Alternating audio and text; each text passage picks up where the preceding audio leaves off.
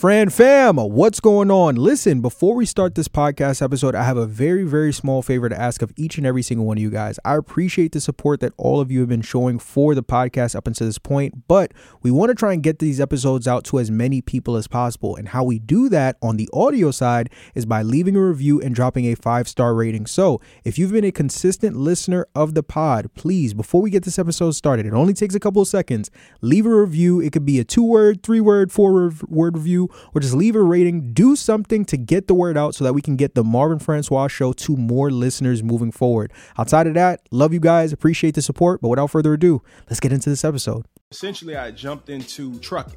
Trucking was hot you know, it was a popular, you know, everybody, oh, trucking this, you can make all this money in trucking and different things like that, man. So I jumped into trucking um and you know, lost my shirt right? Lost my shirt. I lost some money. I lost about a hundred thousand um, in funding that I had to, uh, you know, climb myself out of, right? As far as like being over leveraged with utilization, right? So most people, that's a lot of money, right? That's a lot of money to have to climb yourself out of. And most people, you know, would be put in a situation where they would have to file bankruptcy or, you know, all these different solutions to get that debt up under them uh, from under them.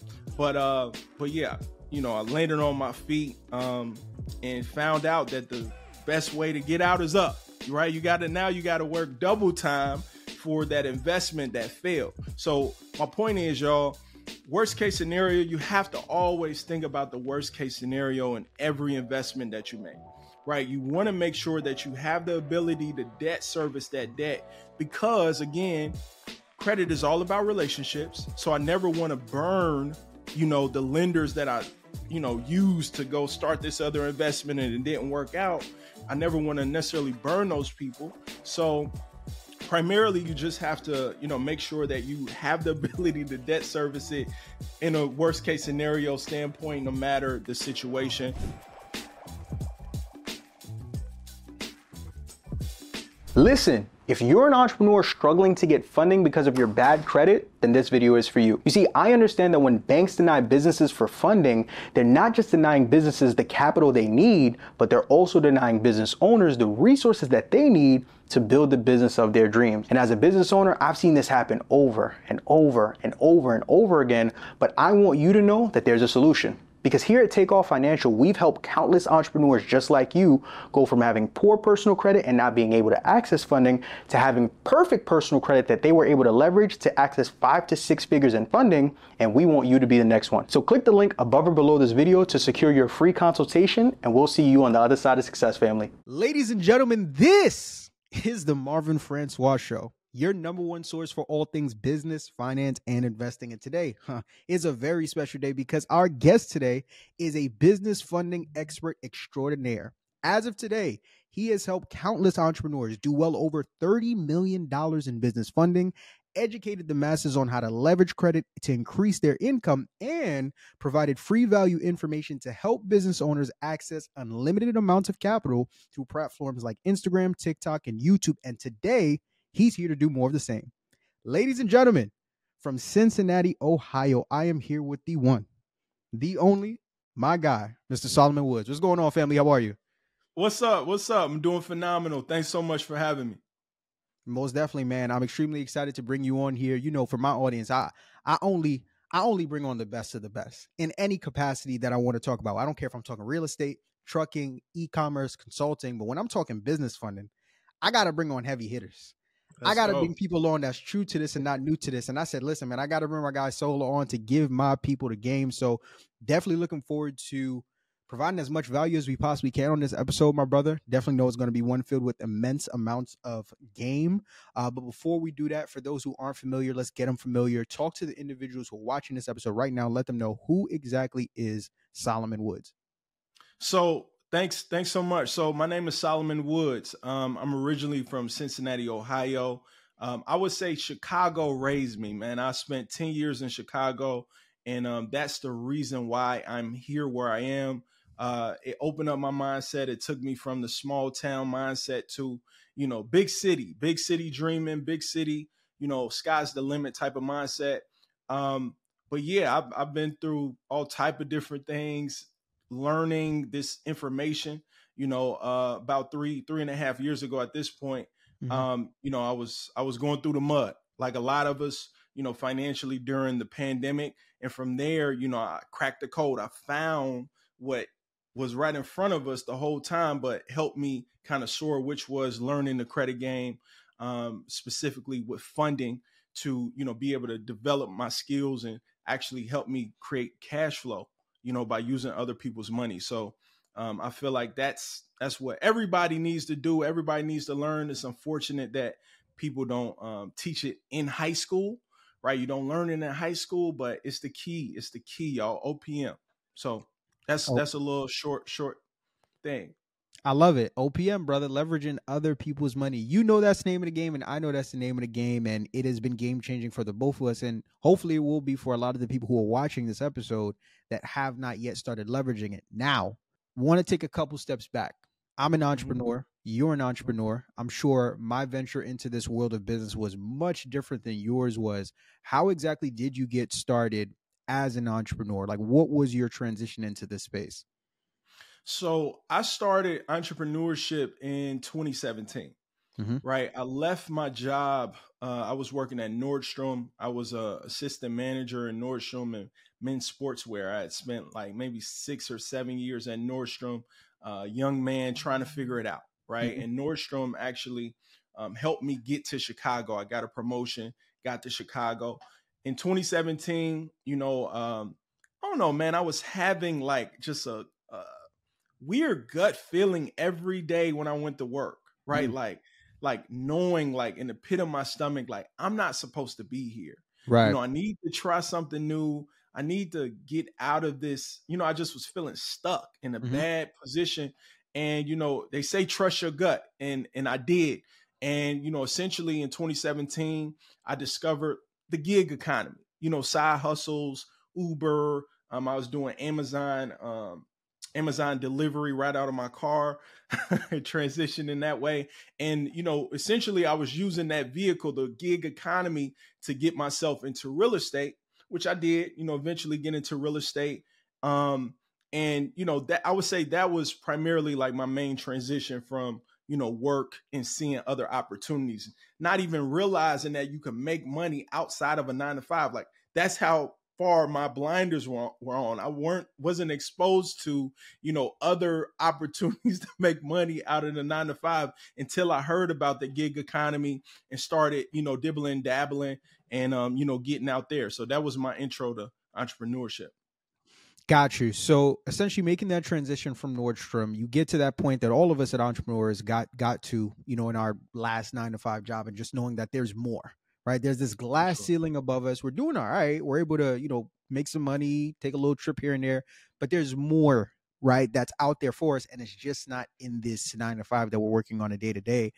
In your case, you trusted your gut, you took that next step, dove into the world of entrepreneurship. You're jumping all around, you know, in this gig economy space. How do you now stumble across business funding? How do you stumble into OPM? So again, in um during the pandemic, right? March 2020. Couple things happened, right?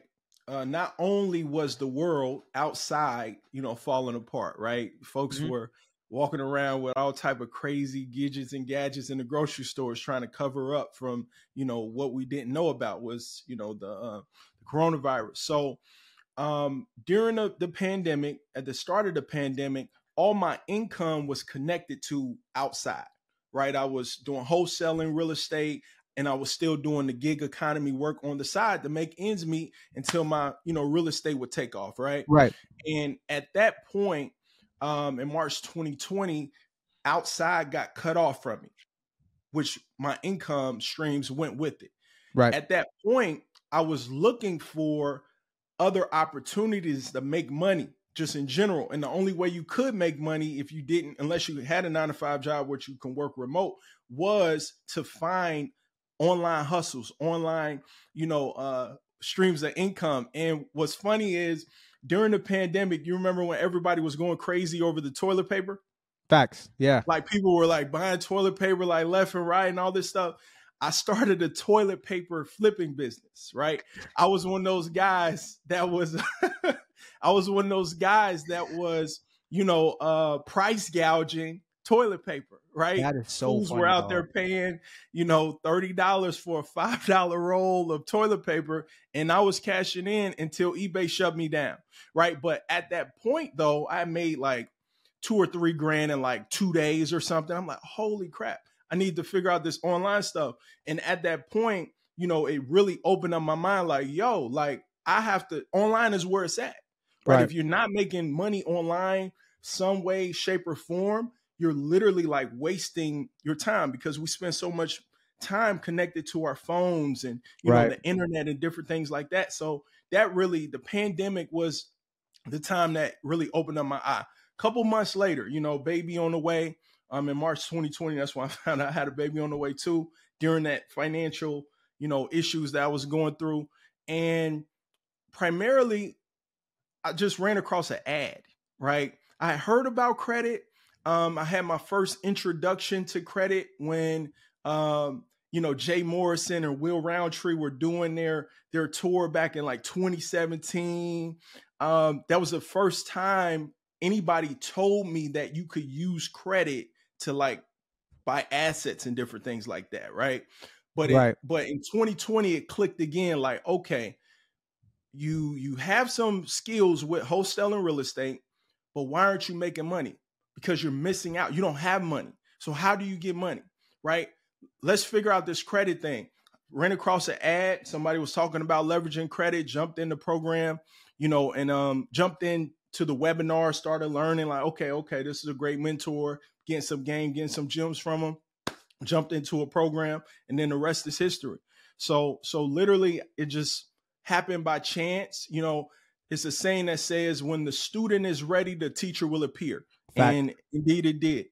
Indeed, it did. Indeed, it did. And now, fast forward from then up until now, man, you have had uh, tremendous success in the space. But for me, I think what's bigger than that, you know, it's easy for you to do it for yourself. It's a whole other different level when you're able to put people in position to take the information you've been able to get from your experience so they can go out and do the same. Talk a little bit now with you having the years of experience in the space, having this success, success in space you've been able to have some of the results that individuals who you've you've mentored, individuals that you've put in position to learn about the power of business funding have been able to do themselves.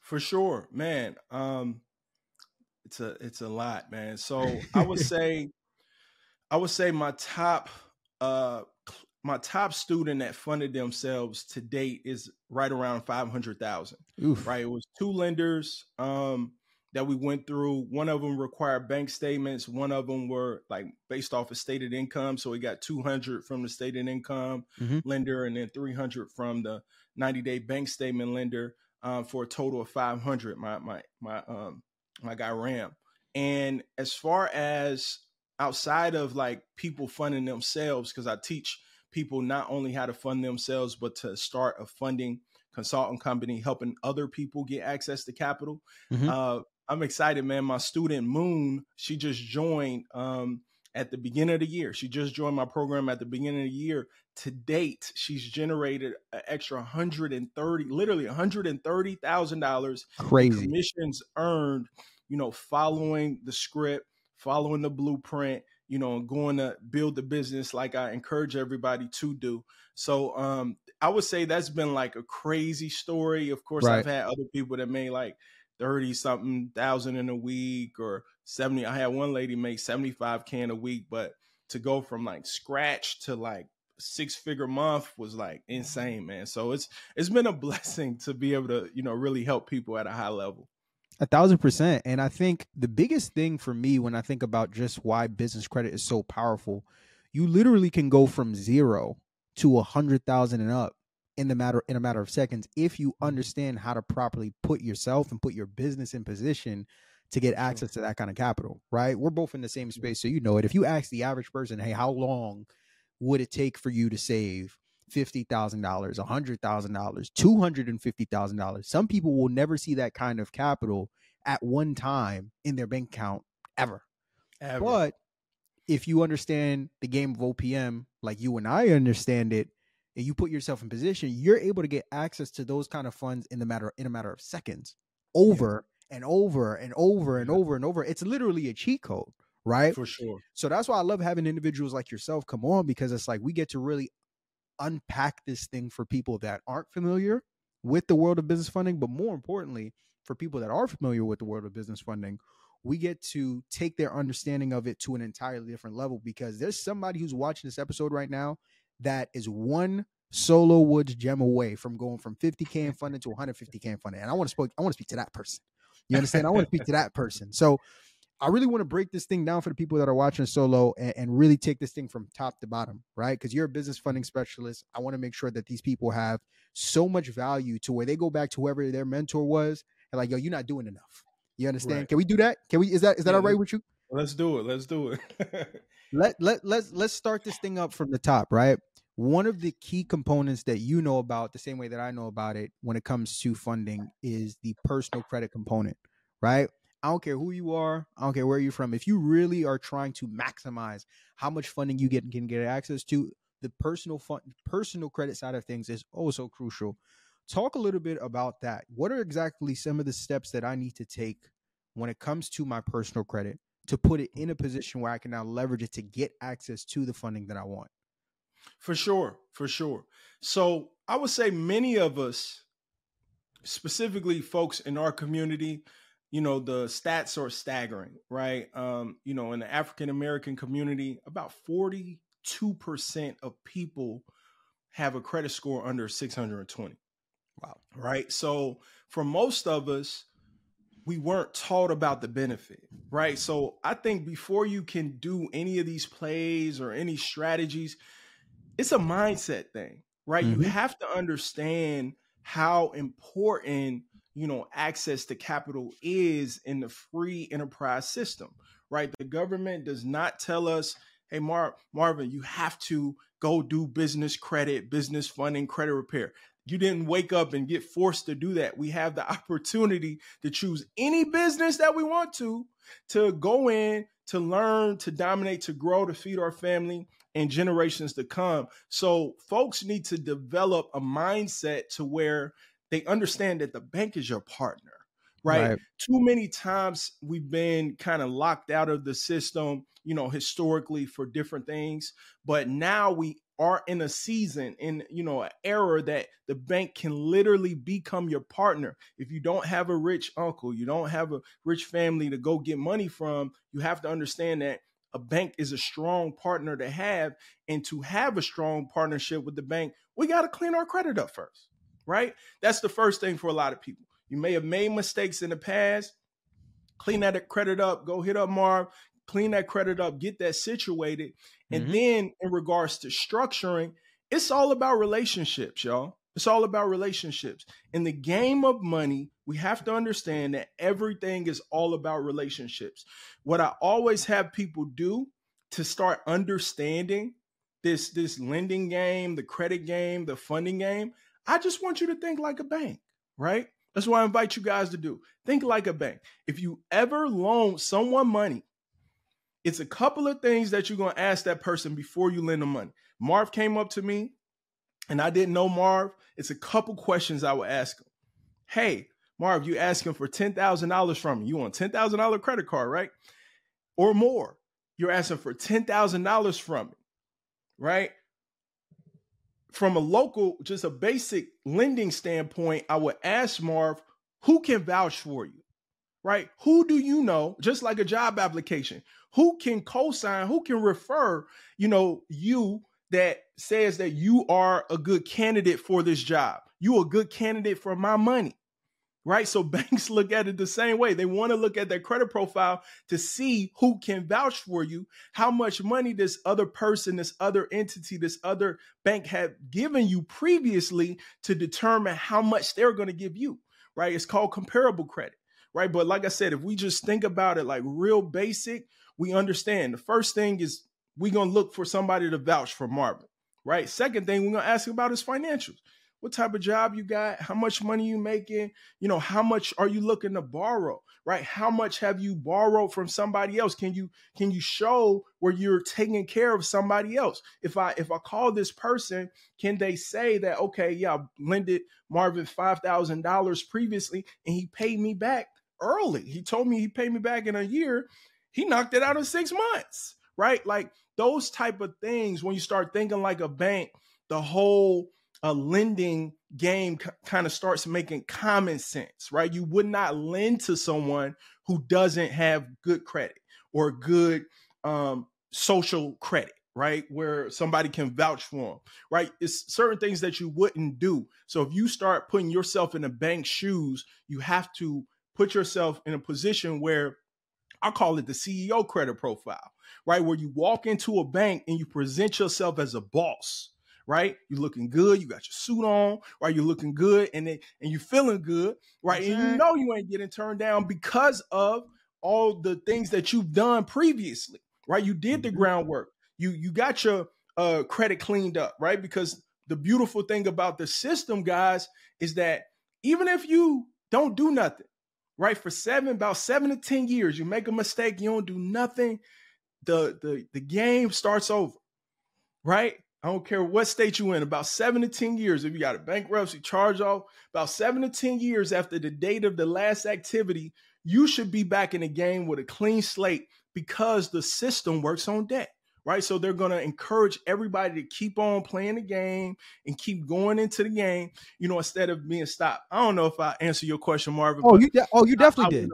I went on. You oh, you, you, you, you, you, you over delivering already. We didn't even get to the business funding side of things. I'm I'm getting excited, and I'm now I'm getting excited. So now watch this, right? We understand, like you said, we have to be able to think like the bank and understand that when it comes to how where our personal credit should be, right? We need to be able to understand what what it looks like in this relationship that we're looking to form, right? So when we talk about the building out of our personal credit profile, one of the things that I wanted to kind of touch on and get your opinion on, where mm-hmm. do you stand when it comes to things like secured cards? Right? Okay. Because when it comes to the building out of personal credit, because for me, I'm not a proponent of it. I know some people who are heavy in the funding space who are, other people who have emotional attachments to it because, you know, when they first got started with building out their personal credit, um, that was a very key component in them doing so. Where do you stand whenever you're coaching er, and coaching individuals on, you know, once they're forming these relationships and getting their personal credit in order, should they or should they not be using secured cards or secured lines of credit to build their personal credit report? So for me, it depends. The the answer is it depends. Okay. So for me, it depends on how fast the person is trying to move. Right many of us um, you either got you got two main products right? Two main banking products to build relationships with.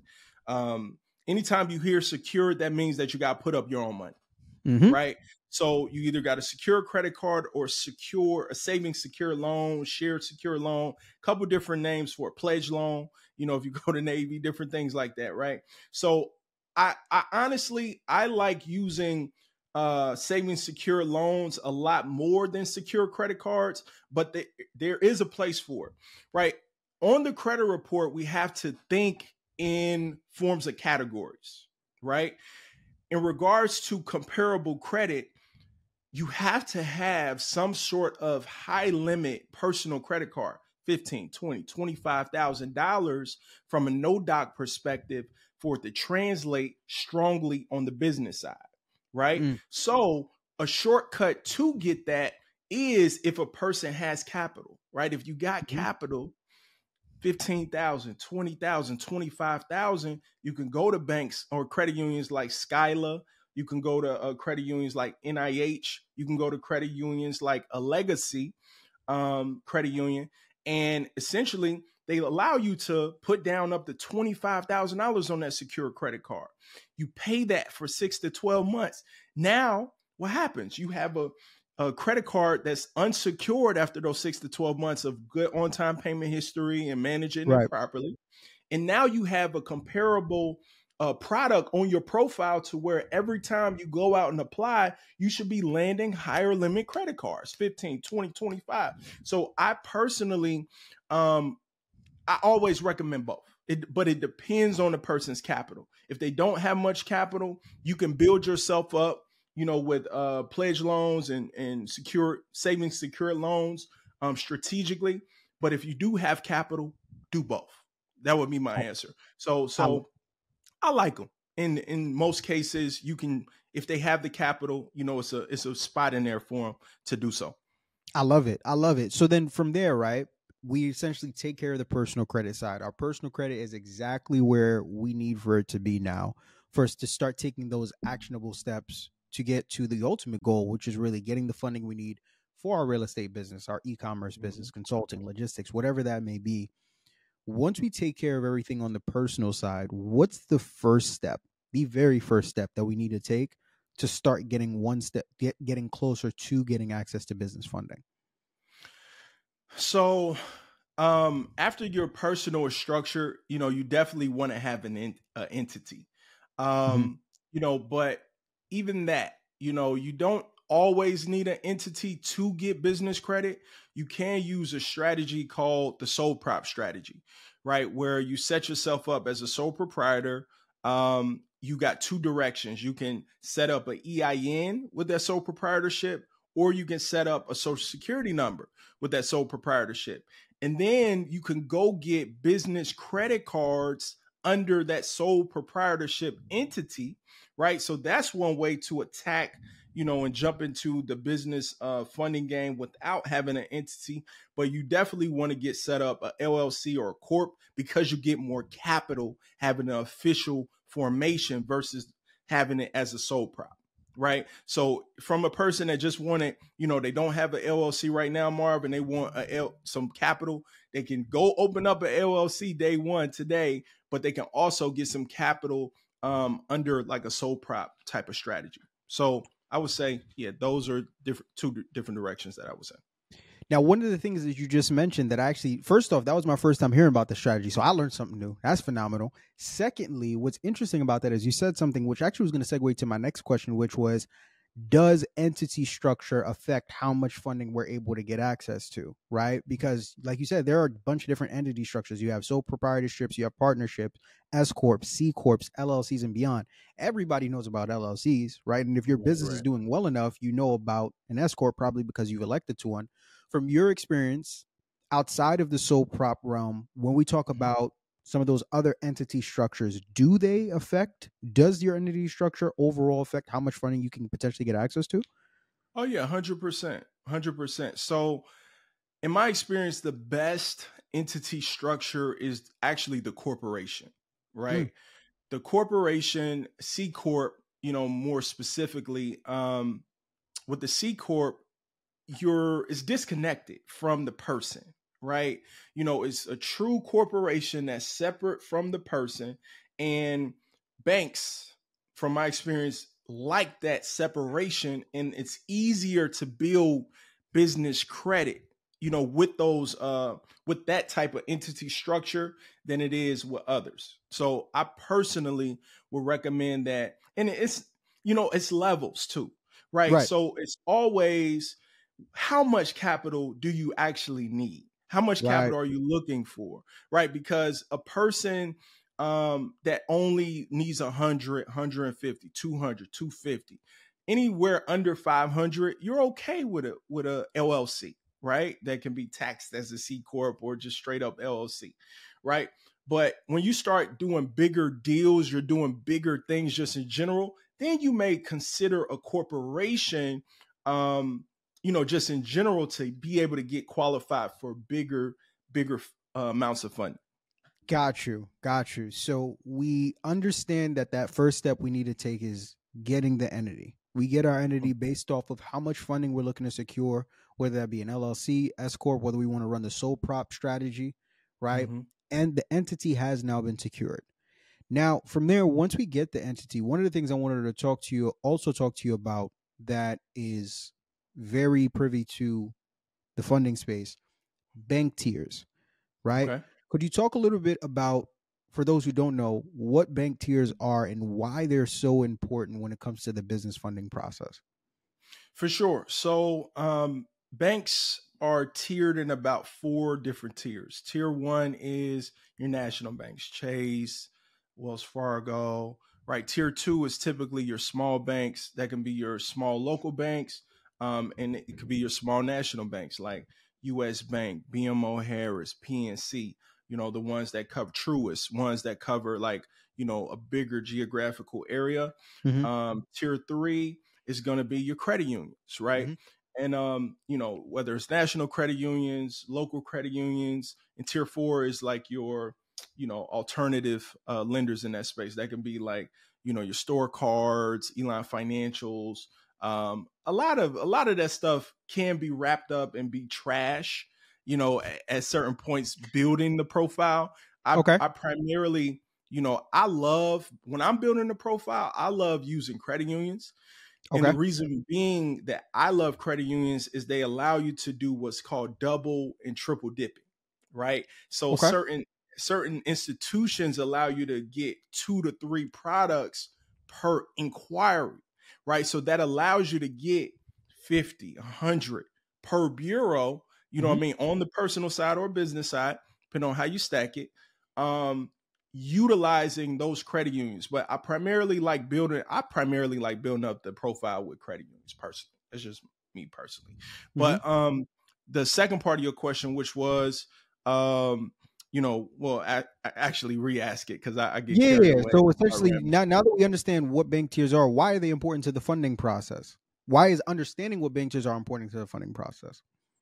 Well, because it, it kind of gives you many options, right? Let's say, for instance, you know, the average person is going to go out to Chase. The average person is going to go out to Wells Fargo, Citi, the main banks. But after you tap into the main banks, you have to understand, especially on this journey as an entrepreneur, you have to understand what your other options are, right? So many people, I guess, discount and don't really think about small banks or credit unions when they're thinking about funding. But um, traditionally and statistically, um, about 45% of all lending in America is done by small banks right? So you really, especially on the business side, you really want to be getting in good with small banks. And then also another statistic, most of the banks that guys are running around yelling, no doc funding, no doc on the business line of credit, and you know, all this stuff. If you look at the data there, most of them are small banks, right? Most of them are small banks. It's not many, it's a couple, but it's not many of the tier one, you know, banks that are allowing individuals to, you know, get a line of credit and a credit card without um, you know, with little documentation or stated income and different things of that nature. But uh, but yeah, small banks is definitely where it's at just in general. Um, you know, go ahead. No, no, okay, okay. So then now, one of the things you mentioned that you love credit unions, right? Mm-hmm. From my experience being in the space and your experience being in the space, those tier two and tier three financial institutions are like hidden gems, right? Mm-hmm. Because, like you said, most people are privy to tier ones. Like everybody knows a Chase because Chase is available in every city, state, and zip code. Wells Fargo, Bank of America. I can go on and on and on and on. But those tier two and those tier threes you know and I know are a lot more favorable to entrepreneurs that are looking to get funding because they're in competition with these other banks. They have way more lenient underwriting to where if we're only able to get five to ten thousand from Chase, a PNC, a Key Bank, a, a Truist, right? Just to name a few, right? If we want to do credit unions, a digital federal credit union, and I saw federal credit union, I can go on and on. These banks are going to throw us a back, back, back, which is what we're looking for, which is what we want. One of the problems that most entrepreneurs may run into, though, is especially when we talk about those tier twos is the tricky things about those banks is that they're regional right? Mm. you know it and i know it. They're only available in certain cities certain states certain zip codes and one of the things i began to learn about are something along called uh, foreign entities right? When we talk about leveraging those to be able to get access to these banks. Could you speak a little bit to that and what exactly foreign entities are and how we could potentially leverage them to get access to some of these tier two financial institutions? So yeah so I'm going to answer that question in two parts. Let's do it. Part number one is in regards to foreign entities, um, in, in general, foreign entity registration, uh, you're essentially cloning your business from one state to another state, right? That gives the business the ability to conduct business in a new state, which qualifies that business for additional funding in that particular state. So, mm-hmm. Couple things that you have to think about though. You obviously want to know what states to go to um, that are giving out the bag, bag, bag, as you call you it, go. right? There you go. You know, um, and then also number two is you have to worry about you know conducting business in that te- in that state, which you know leads to like tax implications and all those states' rules. Um, you know, so one of the websites I like using just for like little research about the state before I set up a foreign entity registration is NOLO, N O L O dot com. Okay. It's like um legal website, you know, from attorneys and stuff, and they kind of just give you some data there on like the do's and don'ts of operating a business in that state, which is important for individuals to understand. Um, but yeah, I you know, foreign entities, this this goes into my second part of that question. Foreign entities are great when you know where you're going, but I personally I only use foreign entities in maybe like a second or third, fourth round of funding, right? Mm. Most people have the ability, guys. If you go do any data, you go to bank branch locator, right? Um, dot com, right? And you look at, you click a state, it's going to tell you on the right hand side what's the top 10 banks with the most uh, branches in that state, right? Every bank, guys, in your state right? Especially the top 10 banks in your state is giving out the bag, bag, bag. Yes, or sir. else they cannot operate.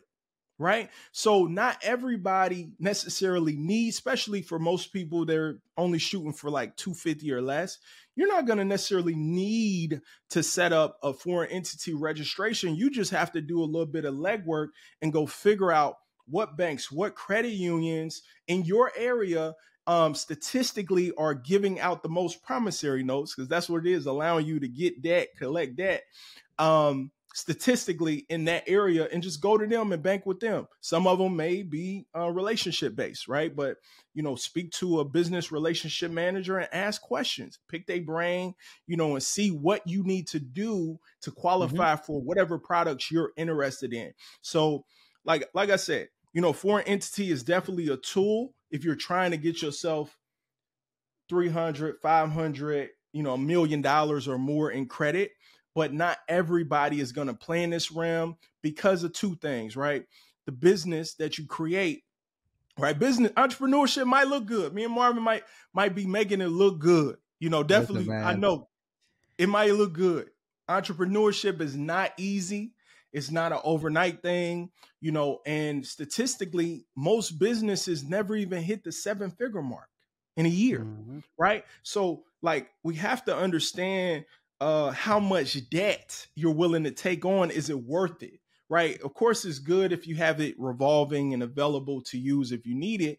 But if you're taking out, you know, um, like a loan or a product that you have to pay back every month, you have to be strategic, y'all. We want we don't want you to just get the bag and then fumble the bag because you get over leverage, which we're seeing like crazy. About Fact. three out of five, four out of five people that come to me for funding got high utilization right now right? So we're seeing people get over leveraged in this economy. So be strategic with your credit. That's all I'll say. 50% of businesses fail within the first five years, and 38% of those businesses fail due to lack of access to capital. But 100% of business owners who are watching this aren't gonna have that issue because I'm about to teach y'all how to bankroll your business. What's going on, family? My name is Marvin Francois, and back in 2020, I was a new entrepreneur with little to no idea on how I was gonna build my first successful business. But fast forward a couple of years later, I've been able to build multiple successful six figure businesses by leveraging business credit it. And today I want to give entrepreneurs the game on how they can do the same. So this Thursday, I'm going to be hosting my free Bankroll Your Business Masterclass where I'm going to teach you how to go from having bad personal credit and little to no business funding to having perfect personal credit and access to a minimum of $50,000 in funding for your business. Spots are going fast and the clock is ticking. So if you haven't already, click the link above or below this video to secure your seat and I'll see y'all on Thursday. Peace hundred percent. Yo, that was very well said. And and that and for me, that creates a great segue because, like you said, especially in this social media age that we live in, there's so many people that are giving out plays. Let's call it that, right? So many different plays and so many different strategies and ways to maximize the amount of funding we get access to, but not all plays are created equal. Not you don't have to run every single play. You do not need every single strategy. A lot of times, right, to your point, people think, okay, I need 18 foreign entities, I need relationships with 50 banks, and you asking me like, all right, well, how much funding do you need anyways? Like, oh, I need 25k. Family, you don't got to do all this if you just need 25k. Like you do, you're doing a lot for a little. You understand? For sure, but th- for sure. But that, but that, that is the reality for a lot of business owners. And once again, that's why I want you to be able to, wanted you to be able to come on here and break this down to demystify that, so people understand. Like, hey, if you're not looking for a certain amount of capital, you don't got to stretch yourself that thin to be able to find the fifty thousand dollars, a hundred, hundred thousand dollars, even in some cases, one hundred and fifty thousand, and it's slightly higher than that.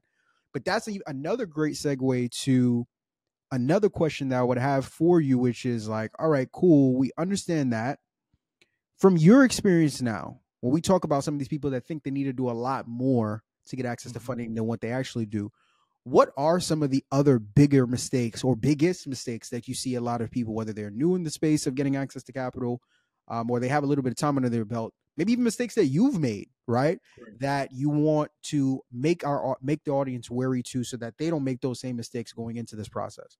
For sure. The main thing that people need to be really focused on in this economy, um, no matter what industry you're in, what you're doing, is your ability to debt service, right? in you know 2022, um, you know, uh, 2021, I had my first, you know, great year. I was making money. I was rolling. I'm confident. You know, my ego's up. Oh, solo the funder can do anything, right? And you know, essentially, I jumped into trucking. Trucking was hot. You know, it was a popular.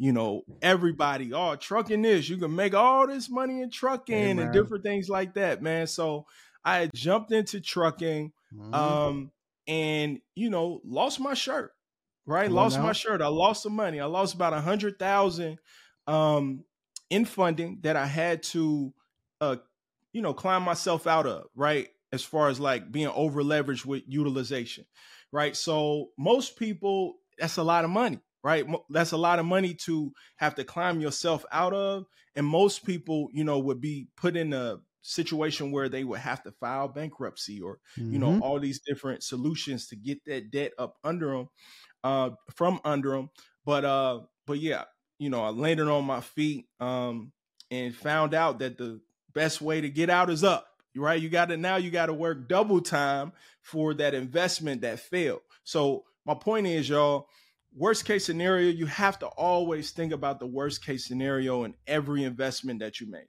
right? You want to make sure that you have the ability to debt service that debt because, again, credit is all about relationships. So I never want to burn, you know, the lenders that I, you know, used to go start this other investment and it didn't work out. I never want to necessarily burn those people. So primarily you just have to, you know, make sure that you have the ability to debt service it in a worst case scenario standpoint no matter the situation and that's something that i had to learn i was i was considering moving out the country at one point. I was about to take my family. I was about to take my family i'm so serious. That's how critical it was right? I was going to take my family out of the country and we were going to live in colombia. We are going to live in colombia. We were going to go to uh, mexico. We was going to bounce around and stuff Yo, right? Because I, I still had the ability to make money online, but I was looking to cut expenses, right? That's another thing. Like this, me being real and vulnerable and transparent. So I want you guys to think about that on that journey. Like, you know, it was getting real. I wouldn't never would have moved to like Alabama or back to Ohio or somewhere. I was like, man, I'm about to take my family on the road. We're about to go see the world while I'm working through these financial struggles. But again, you Yo. know, um, I just kept investing in myself and, and learned more and got better. And you know, now it's. I you you I can't I cannot put into words how thankful I am that you said what you just said because I've talked about it myself. I remember solo. I remember one time I was doing a consultation call for uh, a, a funding program that we have in our company, and I get on the phone with this young lady, and I'm asking her, you know, these questions. I'm like, so so you know, what are you looking to do? She's like, oh, well, I want a hundred thousand dollars in funding. I'm like, all right, cool. Okay, well, why do you want that funding? She's like, well, you know, I want to start a candle business, and I'm gonna get this a hundred thousand, and I'm gonna put the, you know, I'm gonna get fifty thousand on payroll, and I'm gonna spend thirty thousand on marketing, and I'm gonna do this, and it's like, one, I, that's why, that's how I know you're not even ready to get access to that amount of capital. Just listening, because you do not need a hundred thousand dollars of debt Mhm. to start a candle business. But moreover, even if you do, there's another side to the there's you know there are a lot of benefits that have that come with you know getting access to capital. Like we talked about earlier in the episode you you know you're if you're structured properly and you're in position you can get access to a ridiculous amount of funds. But guess what? Mhm. once you leverage that debt you know and you found out the hard way and i know you're gonna have to pay that back Wh- whether you get a return on that investment or not point blank Right. period right? So i think that that's the side of funding that a lot of people that doesn't make it to instagram right the Mhm. l's that most people go through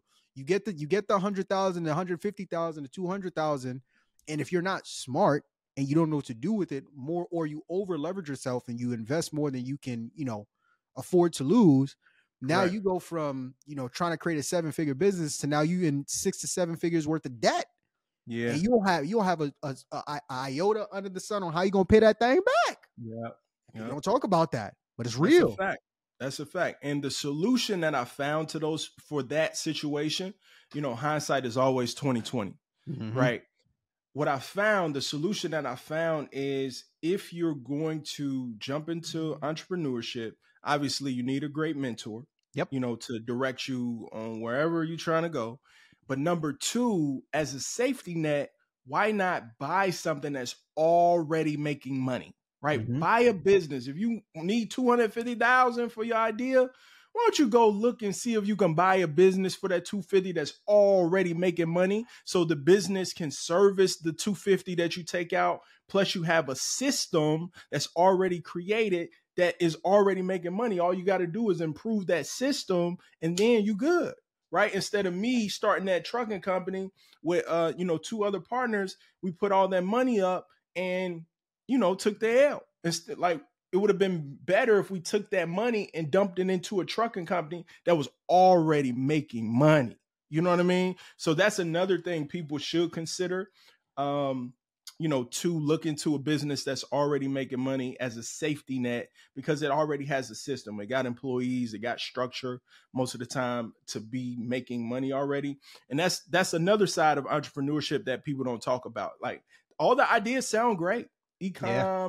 trucking, real estate, but they don't talk about all the people uh trading stocks. They don't talk about all the people that you know have been in a situation where they over leverage themselves, had to file BK and start all the way over. You know what I mean? Or just over like I hate it to be paying all that freaking interest. You know what I mean? But you know, you learn. You learn from your L's. You know what I mean? Right. Gotta learn. So that's it. That's it. And and and, and you know, like you said, luckily for you, um it, in, it it it was a test that now you could use as a testimony for other individuals that are coming up under you and also trying to get access to funding to where you're they're able to see through you hey there's two sides to this coin right? It's not all for sunflower sure. all sunflowers and roses and i think that that's important. Now if we're diving deeper into this the just understanding funding right? Let's talk a little bit more about funding products right? Because okay. you know and i know it's not all just business credit cards right? There mm-hmm. are also lines of credit. You know we talked about it earlier. There are also you know there's corporate credit. There are you know lump sum one time installment loans when it comes to funding. So if i'm someone that's looking to get access to capital does the type of funding product that i should be going for vary depending on what i'm looking to use the capital for or does it not? So the answer is yes. It does vary based on what you're looking to use the capital for. But the reason why I do like business credit cards so much is because of the flexibility, right? Um, you know, it's the only product on the marketplace that you can get a 0% interest um, anything for 12 months, 18 months, right? A lot of people you know, like, hey man, I got all these credit cards. What I'm gonna do with some credit cards? Not knowing that they can, you know, use different websites like plastiq.com, bill.com, melio.com to send money if you need cash, send money to somebody else that you trust or send money directly to a contractor or, you know, whoever you're paying. You can even close on freaking houses using a credit card, you know, with services. They can send the title company an ACH, a wire. Like credit cards are definitely flexible. Now, if you need cash today, right now, of course, you know, you may want to look into a term loan or a line of credit that's revolving. Um, a big mistake that I'm seeing right now in the space, just in general, is where individuals are getting these HELOCs, right? Mm. Home equity lines of credit, right? They're right. getting HELOCs to uh, pay off debt at some some points. They're getting HELOCs to buy a second home, start investing in real estate and different things like that, not knowing that it's a revolving product, right? So when you look at revolving products like lines of credit, any credit cards, you're going to have to account for utilization, right? A lot of people are getting their credit kind of jacked up and getting overutilized um, with those HELOCs um, and not taking into account that your credit score will go down some if you you if you max out the HELOC, right? So it's just another random thing I'm seeing. But um, yeah. Got you, got you. So now from there, another component where we talk about this funding process, um, funding sequences. We, you and I know that's also a very key component of it as well. For those who aren't familiar or don't re- understand, what is a funding sequence and what role does it play in our process of getting access to capital for our business? It's just a strategy. It's just a strategy to learn what or know where to um, apply for, like what where to apply at, mm-hmm. um, what products to apply for, and when to apply for. Those are three like common and big pieces to developing a funding sequence um, mm-hmm. to have the best results, right? And primarily, the product may or may not matter depending on you know what you're doing in that funding sequence but you just want to know you know what banks are inquiry sensitive for example. What banks are you know you can get a high limit you know no doc product from. Um you know what what banks um you know are not DTI sensitive or utilization sensitive and things of that nature um in certain scenarios. So funding sequences just allow you to strategize on your specific situation or a client's situation when you when you come across when it comes across the table the biggest risk that most entrepreneurs take is trying to build a successful business without funding.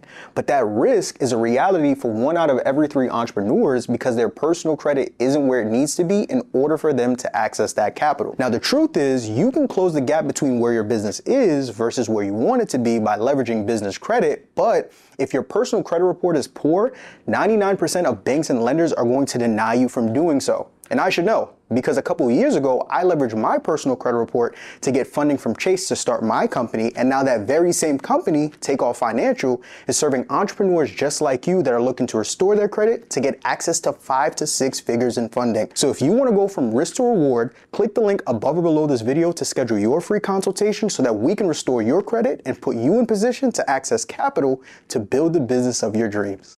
Now, the reason why I ask is because when it comes to funding sequences, one of the more common questions I think a lot of individuals have when it comes to figuring out putting either getting access to a funding sequence or creating their own, most people want to figure out, all right, cool, where do the how do I figure out where do these banks pull from? Right? Mm-hmm. Um, from your experience, there are a couple different ways to skin that cat. Uh, but some of them do have caveats that are attached to it like from my mm-hmm. from my experience could you speak a little bit to that? If i'm trying to figure out if i want to create my own funding sequence and i'm trying to figure out i got the where in terms of what banks i'm looking at and what products they're offering but in terms of the credit reporting agencies how do i figure out where what credit reporting agencies these banks are pulling from? What does that process look like? The easiest and most simplest way to figure out where they actually pull from is by picking up the phone and calling right that's the easiest way like you know if you want to find out where the bank pulls from, pick up the phone, call them. Hey, my name is Solomon. I'm new to the area. I heard you guys have a great bank here. And um, you know, you mind if I just ask you a couple of questions? Where do you guys pull from? Um, where, where do you guys pull from? Does every product pull the same bureau? Right? Um, you know what you wouldn't do this necessarily over the phone, like keep going, but um you know, what products can I get um, with stated income, Mm-hmm. right? You know, my tax guy's working on my taxes right now. You know, have them done here momentarily, but I'm wondering, like, I need some cash now. Like, what products here can I get with stated income, and how much can I get um, before I have to provide, you know, my financials, right? So, just a couple of key questions that you want to ask any bank, any credit union, any institution before you jump in, just so you can build out that proper funding sequence and know, like, okay, I can go potentially based on my credit, I can go potentially get up to 50K from here or 30K from here. Then I go to this next one, stack another 30 and so on. Got you. Got you. Got you. Got you. So then now from there, right? Another another myth I want to tackle when it comes to the funding process. And this was something that was very prevalent when I first got into the space.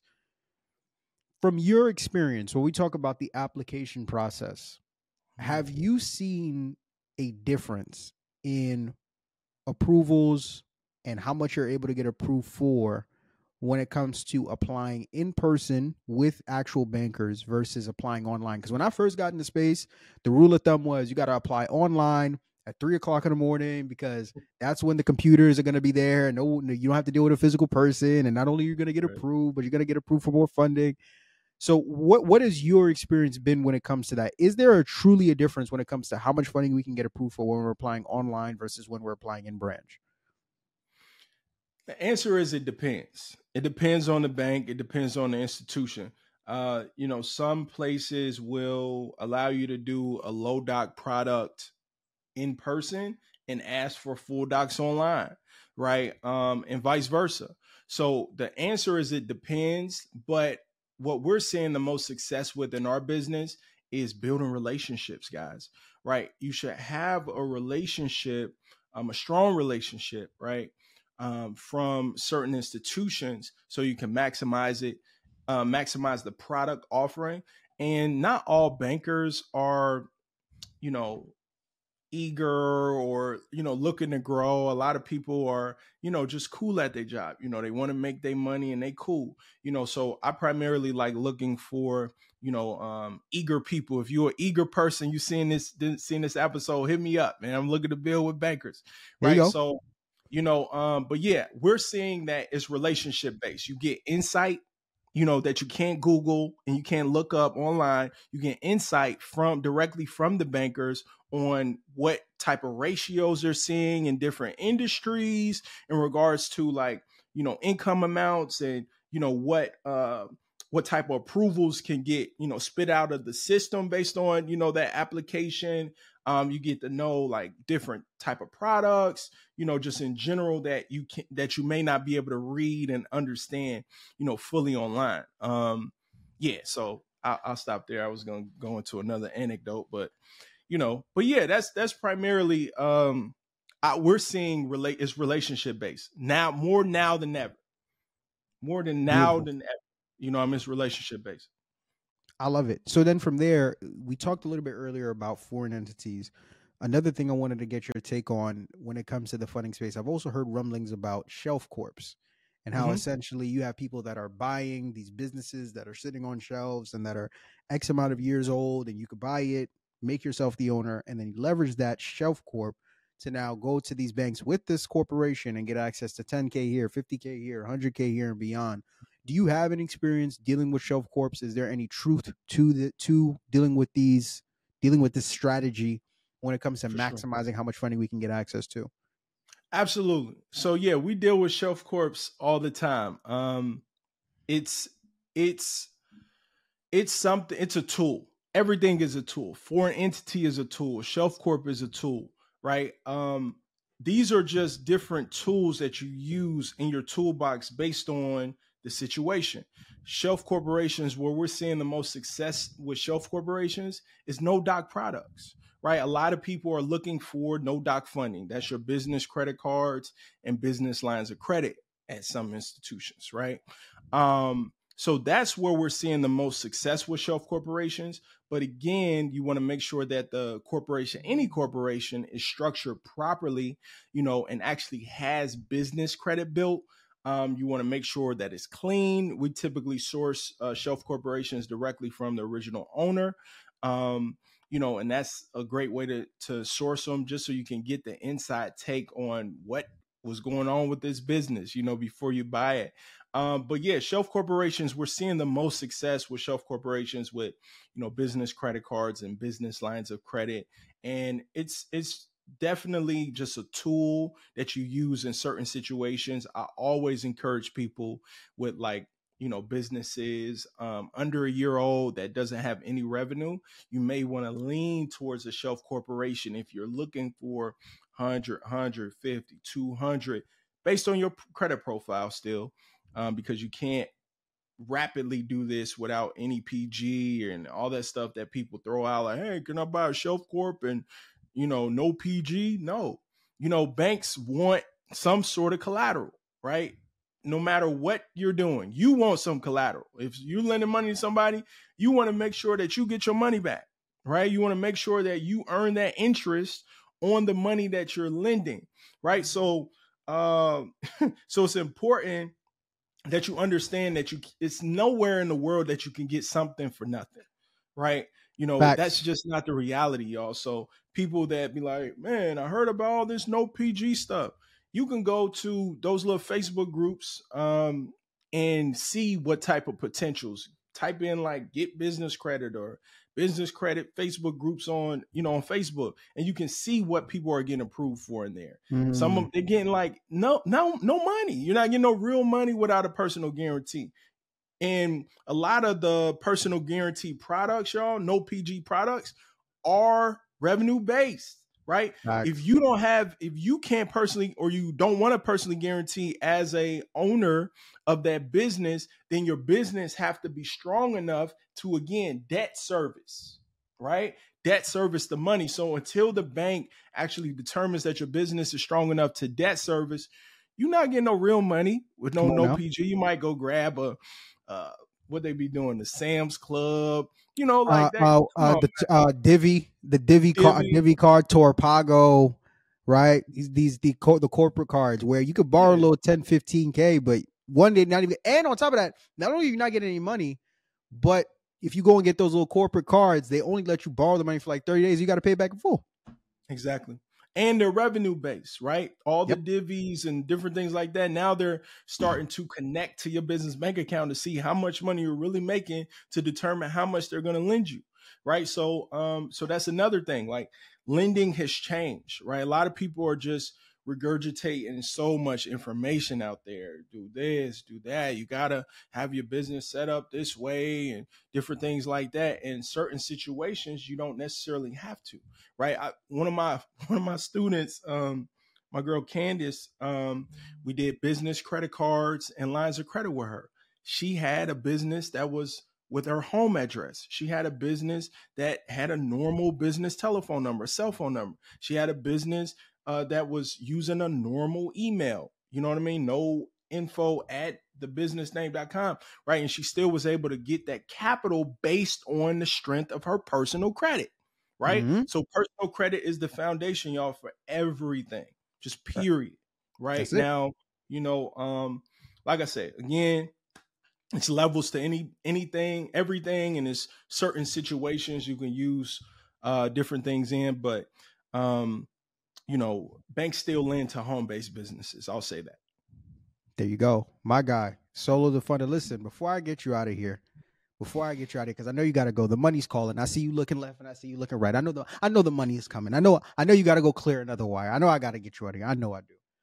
Before we get you out of here so that we can wrap this thing up, let the people know where they can find you and also just share some closing words for individuals who are watching this that are looking to learn how they can get access to funding, have received immense amount of value from this episode, and are ready to take that next step. But maybe they're they, are they are dealing with a mindset block, right? Maybe there there's a little bit of fear that exists there. There's some individuals that think like ah, they got it. There has to be more to it than what Solo just broke down on this episode. Talk to those individuals and share some parting words for them. Yeah, so I would encourage you guys to learn as much about credit as possible. And I encourage you guys to get in the game. Start testing stuff, right?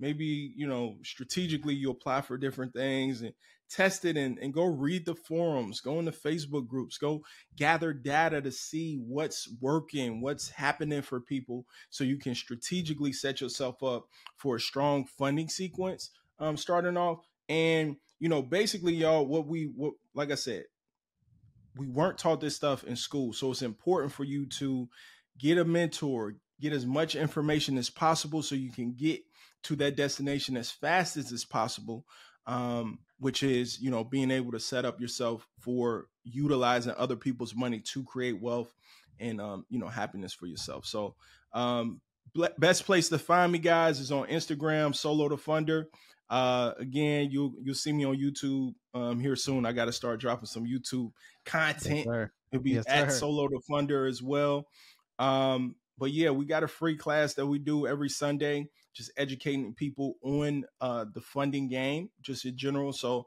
I invite you guys to check me out on the free class as well. Beautiful. Listen, my guy Solo the Funder, I'll make sure I get that link from you as well so we can drop that in the description of this video. My brother, thank you so much for coming on here and providing gems on tops of gems. And for you that's watching at home, thank you. And if you haven't already, what are you doing? Take a second, take a minute, take an hour out of your day right here, right now to just go ahead, slap the like button, show this episode some love, and tap in with my guy Solo for any and all things funding. But as always, ladies and gentlemen, I am your host with the most, Marvin Francois.